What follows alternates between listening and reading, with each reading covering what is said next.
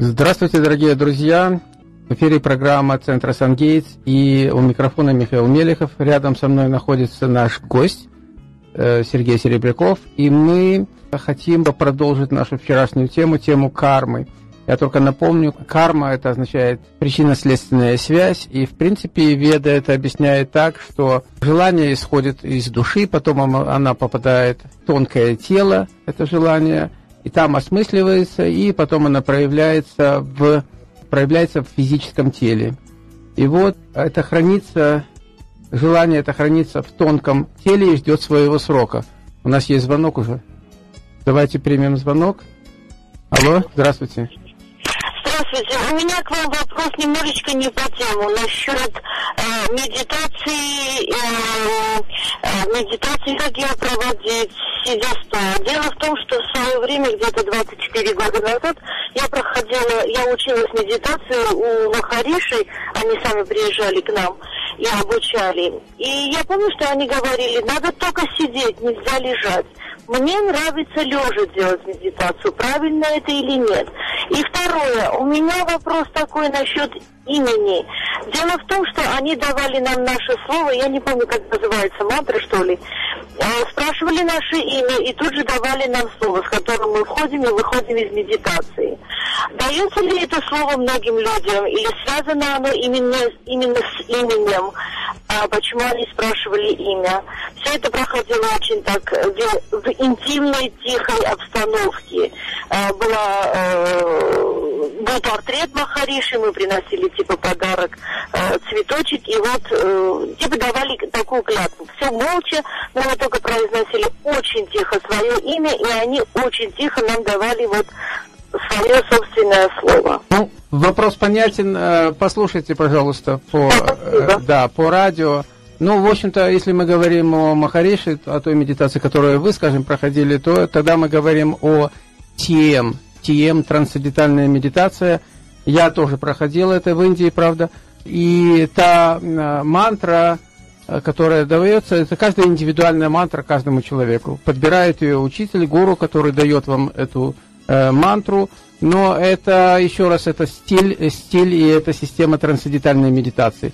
Существует на самом деле 300 тысяч разновидностей различных э, медитаций, но, в общем-то, в принципе, медитация предназначена для того, чтобы успокоить ум, и поэтому мантра, она состоит из двух слов, мы сейчас до этого касаться не будем, но это очень э, долгая, длинная тема, если вы хотите, у нас проводится медитация в нашем офисе, э, и это разные виды медитации тем, кого подходит. То, что лежать нельзя, ну, так считается во многих э, видах. Лежать нельзя, потому что человек может заснуть просто, если он лежа. А если он сидит, тогда труд, труднее заснуть, будем так говорить. Поэтому, скажем, в тем это можно просто расслабиться и сидеть на кресле. Но сейчас у нас немножко да, другая тема по поводу имени. Позвоните после эфира, и сейчас мы все-таки поговорим о карме, продолжим. Только карма бывает индивидуальная, карма бывает групповая. Ну вот Сергей Серебряков у нас специалист как раз-таки по семейным, скажем так, отношениям, помимо всего прочего. И вот давайте мы поговорим о карме семейной. Сергей, скажите, пожалуйста, вот э, в чем проблема в том, что вы видите, вот как вы ведете э, семинары и консультациях, почему это имеет такое большое значение? А, здравствуйте, дорогие радиослушатели. Очень рад, что имею такую возможность с вами общаться. И что такое карма, мы уже говорили на эту тему. Но я хочу сказать, что это сложный предмет и требует детального изучения. Так вот, есть коллективное сознание, вот, каждый человек имеет индивидуальное, а также если он живет в семье, например, а там образуются тоже определенные кармические завязки в их семье. Но в частности, э, приведу простой пример – Э, если описано, что отец или муж, он должен выполнять свои обязанности, такие как защита семьи и ответственность, и кажется, что такого, я никому ничего не должен, зачем мне вообще это нужно? Я никому ничего не должен, все. И он так живет по этим принципам, и дети вырастают, в результате они ничего не получают, не получают наследство, не получают психическую защиту, не получают знания, и в результате, так, допустим, ребенок, сын, он продолжает жить, и у него наступают проблемы в жизни. Какие? Смотрите, отец ему в свое время не помогал, ничего ему не передавал. Это, кстати, касается, когда семьи разводятся, дети остаются без родителей. То что получается? Он вынужден скитаться, э, вынужден искать прибежище у людей, у людей, которые не являются его близкими родственниками, и это влияет на его судьбу, Майкл? Это, безусловно, влияет на его судьбу. Вот. Так что, что это означает? Что оказывается, что поступки, допустим, отца повлияют на судьбу сына. Или, допустим, кто-то когда-то решил э, продать жилье, ну, дети маленькие, чего о них думать, надо жилье продать, надо что-то сделать, какой-то бизнес провернуть. И очень часто бывает так, что они продать-то продали, а вот деньги не вернули и остались, как говорится, без средств существования. В результате этого их дети вынуждены опять что сделать? Продать, не придется слишком много работать. Вот это, понимаете, карма, это означает какие-то поступки, которые были совершены безответственно. И у отца есть свой отец, у отца свой отец, так это идет назад. И вот, например, кто-то когда-то в семье, ну, он проигрался в карты, например, поместье свой проиграл и так далее, и потом все оставшиеся поколения будут вынуждены страдать. Или наоборот, человек сделал какой-то хороший поступок. Ну, например, кто-то из старших, например, дедушка когда-то взял и переехал из э, трудных условий, ну, например, сюда, в Соединенные Штаты, в Чикаго. Ему это тяжело было сделать, на кораблике плыть? Безусловно, тяжело, только это хороший или плохой путь? А вот посмотрите, смотрите, смотри, какой мотив, да, он поплыл, и он здесь трудился, э, какие-то корни заложил, что-то построил, там, ферму и так далее. Он вложил свой труд. Дальше он сохранил свою семью, у него родились дети, детей родились дети и так далее. И эти дети, многие из них, могут стать даже президентом фирмы или той же даже страны.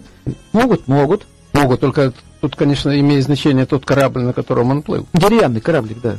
Нет, ну я имею Парусный. в виду, мы говорим не о Титанике. Нет, я говорю о парусном деревянном кораблике. То есть, смотрите, когда-то, 200 лет назад, кто-то сделал этот шаг, я о карме сейчас говорю, кто-то сделал этот шаг. Кто-то приехал там куда-то в другое место и начал там какие-то глупости делать. Этот человек э, он хотел создать свою семью, он хотел помочь, он хотел улучшить. И вот таким вот образом он совершил благо. Благо для его детей, для его внуков. И вот это называется э, благочестивый род. То есть, когда кто-то в нашей семье поддерживает культуру, поддерживает порядок, передает знания, богатство, э, э, культуру поколения. И вот такие вот семьи, э, считается, что родиться в такой семье, это считается благоприятное рождение. Когда человек рождается в этой семье, он имеет очень много возможностей. А другой человек рождается, ну, не в благоприятной семье. А кто-то рождается в смешанной семье. Смешанной, когда хорошие родители, и все вроде нормально, но у них, допустим, не хватает каких-то средств жизни. Значит, смотрите, у всех людей своя индивидуальная судьба. Почему такая мать, почему такой отец, почему такие бабушки, дедушки, родственники. И вот чтобы не путаться в вот этих сетях э, так называемой кармы и не создавать дурные последствия, для этого существуют знания или инструкции, где описывается, как правильно поступать мужчине, как правильно поступать женщине, как правильно вести себя по отношению к детям или детям к родителям. Все это называется э, определенное писание, такие как шастра, например. Шастра значит большое писание. И если вернуться еще к законам кармы, то из государства оно тоже состоит из семей. И если, если, если каждая семья будет благополучна, то соответствующе нету смысла э, так сильно нет смысла. Просто нет возможности для того, чтобы все страдали. И если семьи неблагополучны, то тоже влияет на всю цивилизацию в целом. В общем, смотрите, есть индивидуальная судьба, есть судьба коллективная, есть судьба семейная, и есть судьба даже планеты Земля. В целом. И что это означает? Ну вот от судьбы Земли могут видеть такие провидцы, как, например, Нострадамус, Банга могла видеть, такие очень известные личности, они видели уже карму всей планеты в целом. Если, ну, это тоже очень высокий уровень, видеть планетную, планетную карму. Таким образом, вот эти, например, вот кто-то когда-то затеял войну, да, две страны сцепились, стали воевать из-за каких-то идей, да, и что, прошло 40 лет, там, или 50 лет, или 60, там, 100 лет, и все равно это будет сильно влиять на нас. Спрашивается, как?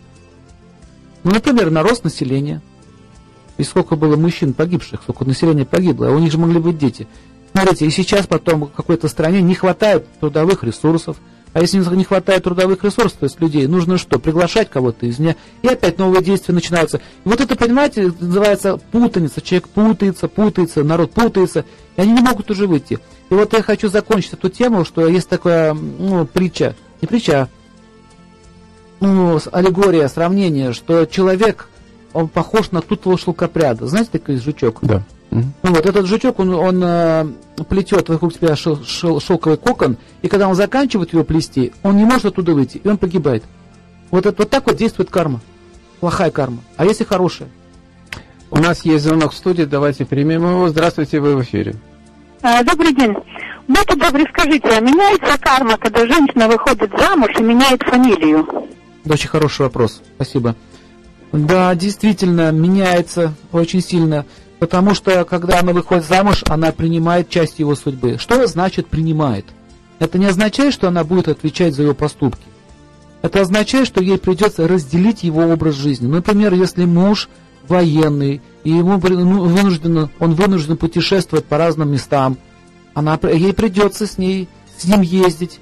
Или если муж, допустим, плавает в море, ходит, моряк, то ей придется по полгода, допустим, сидеть дома. То есть она принимает его часть жизни. И вот э, фамилия, которую она принимает, тоже влияет на нее. И очень часто люди э, легкомысленно относятся к тому, за кого выйти замуж. Потому что для нее это, э, ну, можно сказать, фатально важно. Ну, то, что легкомысленно за кого выйти замуж, это понятно, э, это само собой разумеющееся. Но насчет того, что... То есть это возможно, но насчет принятия фамилии. Фамилия тоже влияет. Однозначно, потому что она носит теперь его имя, его род, его, его вибрации. А если она развелась? и осталась на фамилии, на старой фамилии? Но судьба уже не так сильно будет влиять, потому что она уже оторвалась от этого человека. Но это будет на уровне энергетики действовать. Хочу сказать, что то же самое происходит и со стороны мужчины. Если он ну, допустим, легкомысленно женится, если явно, что у женщины неблагочестивые намерения, то она и может его обокрасть. И берет, и берет ее фамилию? Или наоборот, если женщина благо, благочестива и у нее хорошая судьба, то бывают случаи, когда мужчина поднимается. Кстати, как это было с Наполеоном Бонапартом. Через свою жену, не жену, через свою женщину Жозефину он стал императором. То есть вот этот момент на санскрите называется давья, или момент судьбы. Смотрите, выйти замуж, либо жениться, рождение детей, выбор профессии – выбор страны, это называется на санскрите давья, момент судьбы. То есть вы в этот момент делаете выбор. И этот выбор повлияет на дальнейший ход событий. Например, а, бывают такие случаи, когда вмешиваются какие-то силы, некие силы, это силы планеты или какие-то высшие силы в вашу судьбу. Например, кто, мне рассказывал один человек, когда, помните, в Нью-Йорке была катастрофа с, с башнями-близнецами. Угу. Вот, он летел как раз туда, в эту башню, и там у него какой-то по бизнесу должна быть встреча, и он попал в пробку. И он так расстроился, он опоздал, в общем. Он его зажал, он не мог даже выйти. И он расстроился, клял судьбу, как это все ужасно, я, все пропало, дело моей жизни пропало, там такая сделка должна была быть. И потом там это произошла катастрофа. То есть иногда бывает некоторых людей не пускают в какие-то места, где должны произойти несчастья. А некоторых наоборот говорят, давай, давай, иди сюда, заходи тебе положено это быть. То есть, смотрите, и вот задача астрологов заключается в этом, чтобы помочь человеку разобраться в его судьбе, что он правильно вышла замуж. Но сколько случаев было? Всем понятно, всем понятно, что этот человек не тот, что он э, немножко колется, немножко пьет. Чуть-чуть, да? Совсем немножко там э, бьет свою там уже, уже женщину. Как она говорит, меня, говорит, муж избил прямо во время свадьбы. Зачем дальше жила с ним, спрашивается. Но вот они вот это вот делают. То есть есть сигналы определенной судьбы. Судьба никогда не навяжет вам что-то извне. Она будет давать предупреждение. А вот, э, Сергей, такой случай, вы, наверное, знаете о том, что когда э, на Гитлера было совершено покушение, шансов выжить у него был практически ноль. То есть один там что-то чуть ли не к 40 миллионам. Но тем не менее, значит, получается, что его карма была такая, что это ему было позволено выжить. Знаете, вот эти политические вопросы, они очень сложны, чтобы вот так взять и ответить. Но, тем не менее, такие личности появляются в истории, которые ее двигают, и э, он должен был закончить то, что начал. То есть какие-то процессы... Э, э, вот это уже, кстати, события, связанные с кармой Земли, вообще целым Земли, планеты. Ведь, как известно, после войны ну, начался новый миропорядок. Все страны отказались от своих колоний. То есть, смотрите, есть, есть, есть вот этот вопрос как раз касается кармы Земли. Поэтому такие лидеры, как Александр Македонский, там, ну, этот э, несчастный Адольф Гитлер, который натворил да, здесь делов, там, Сталин, Ленин, вот такие вот личности, которые приходят, они начинают менять э, какую-то какую, карму Земли или какой-то страны. Поэтому, поэтому э, мы не можем иногда объяснить, почему это происходит с той или иной страной какие-то события.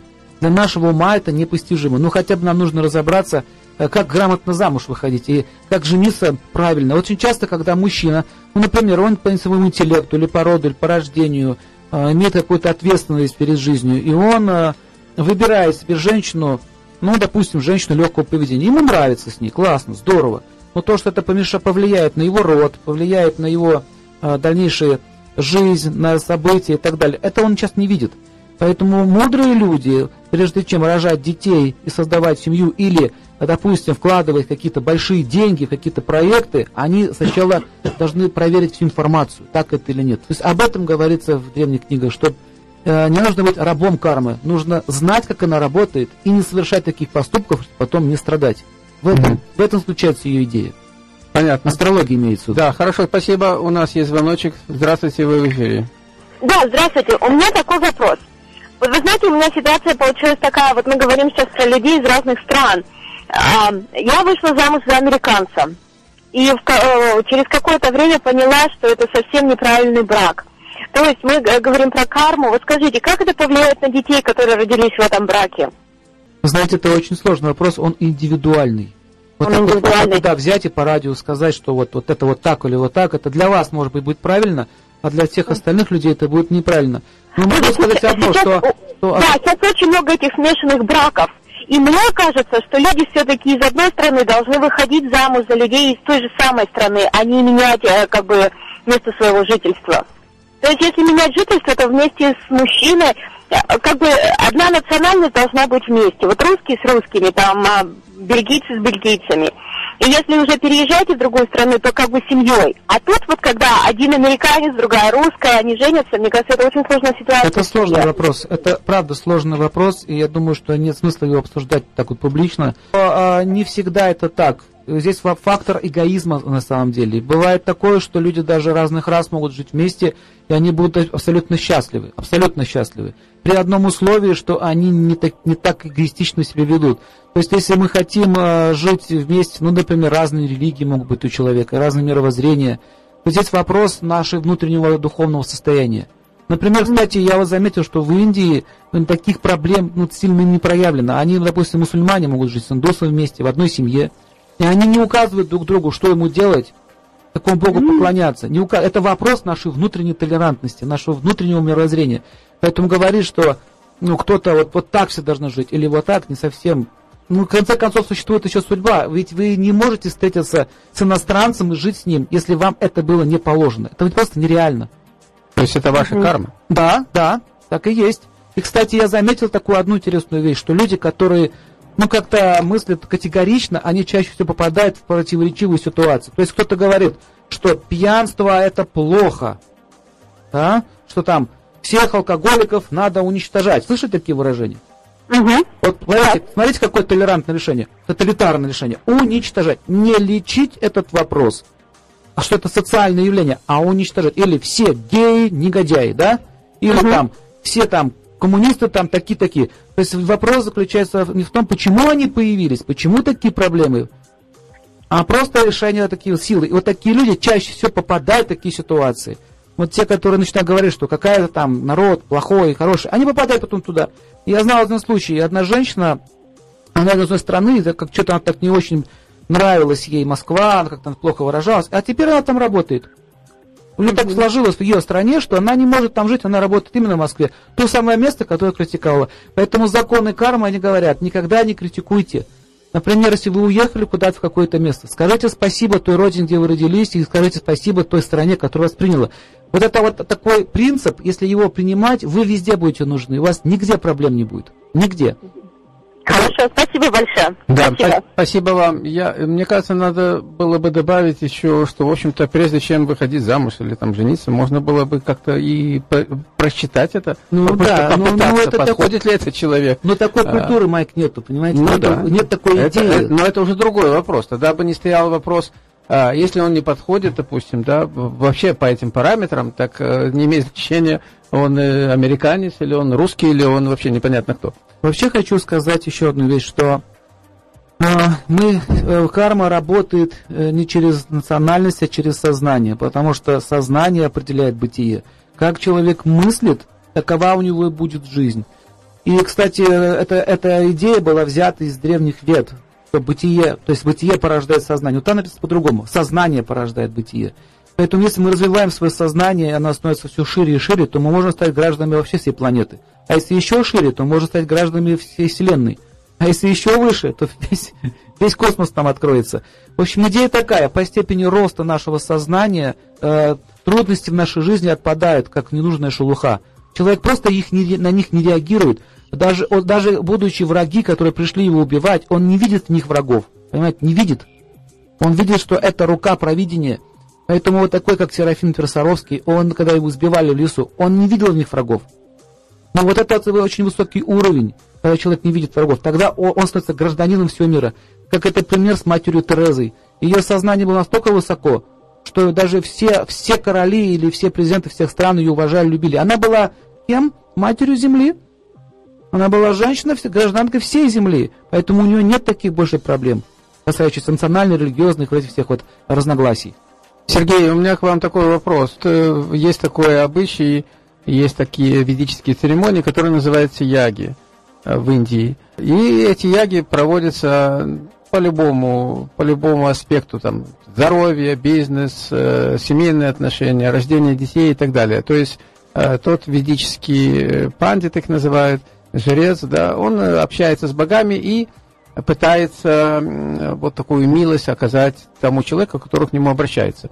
Так вот, если у человека есть по карме, по судьбе, его положено вот какое-то вот так вот быть, не вмешивается ли тогда он через этого жреца в свою карму?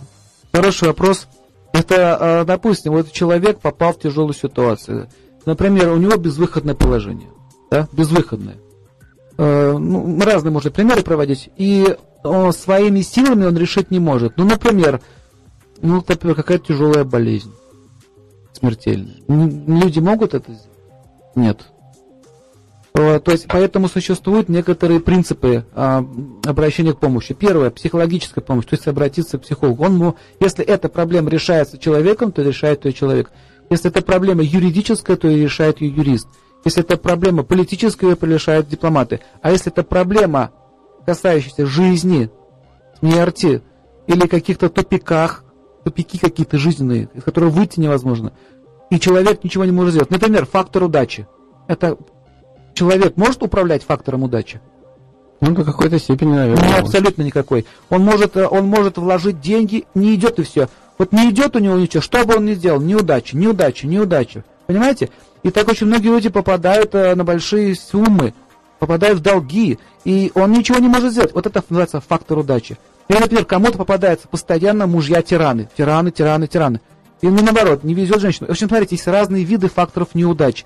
И вот а, есть такое произведение, называется кармаканда. Кармаканда, то есть описание различных кармических каналов. То есть как, в каких случаях нужно поступать, что делать, чтобы накопился определенный запас благочестия. Но что такое благочестие? Это та, тот банк, тот банк, с которого мы получаем удачу. Вот когда он истощается, есть некоторые признаки. Могу даже подсказать. Человек темнеет. Первый признак. Он становится более мрачный. У него мрачнеет лицо, мрачнеет, и у него силы теряются, психические силы, он не может действовать и так далее. Есть признаки. И вот тогда используются специальные технологии, подчеркиваю слово технологии, или, так сказать, обращение к определенным силам, как хотите их назовите, определенные силы, и просят у них СОС. То есть это мы таким образом, э, нам говорится, не просто кто-то волшебник, какой-то жрец взял и что-то сделал. Они своей чистотой, своим аскетизмом, начинают, как говорится, контактировать с высшими силами и сжигают этот процесс. И таким образом позволяют человеку освободиться. Но это не означает, что я попросил кого-то, он там помолился за нас, и у меня все хорошо стало. Это означает, что этот человек тоже должен дать какой-то обед. Например, что я каждую субботу буду раздавать бедным людям или там нуждающимся детям еду, или кормить тех же там животных, или, например, к тому кому-то ходить в церковь, кому-то держать посты и так далее. То есть он что-то тоже должен отдать своей стороны. То есть это э, сейчас вот по радио очень сложно это объяснить, но это тонкие законы Вселенной. Как здесь, допустим, вы работаете, вы отдаете свой труд, и вам и хозяину, и хозяину не важно, любите вы его, не любите вы его, какие у вас отношения. Он смотрит, так, вы сделали свой труд, получите 100 долларов. Правильно? Вот во Вселенной вы получили, вы получили деньги, вы получили деньги за что? За ваш труд. Так вот, во Вселенной работает такой закон. Если вы обращаетесь, и там прописывается, что надо делать, это ваша плата за те или иные свои проблемы, которые нужно решить. В общем, это сложная вещь, хочу сказать. Сложная. Это не каждому дано, это надо понимать еще. И как это все решается. Ну вот поэтому, если кто-то хочет об этом узнать побольше, пожалуйста, приходите к нам на семинары. Кстати, сегодня начинается первый из э, четырех семинаров, трехдневный семинар. Пожалуйста, у нас осталось буквально 15 секунд. Как называется этот семинар? Тай, тайные силы природы. Тайные силы природы. Угу. Сегодня в 7 часов вечера по адресу 395 из Данди Роуд в Уиллинге, комната 500 на втором этаже. Э, первый день этого семинара, а всего три дня. Ну и 10 числа, в следующее воскресенье, мы едем э, вместе с Сергеем Серебряковым э, в Билловбрук, это район Вестмонта, где будет презентация для литовской общины. Ну, приглашается, естественно, все желающие туда попасть. Ну, на этом мы заканчиваем сегодня нашу программу. Сегодня у нас пятница. А в субботу мы ее продолжим. Время 11.30-12. И в субботу Сергей Серебряков будет целый час на другой волне 13.30 с 4 до 5. Э, в программе «Мужская территория» его приглашают туда. Э, вот будет целый час э, тоже в субботу. Большое спасибо всем звонившим, всех, кто нас слушал. И телефон после эфира – 847-226-9956, кто хочет записаться на семинар или кто хочет просто записаться на консультацию к Сергею Серебрякову. Спасибо вам большое, будьте сегодня счастливы, удачи вам.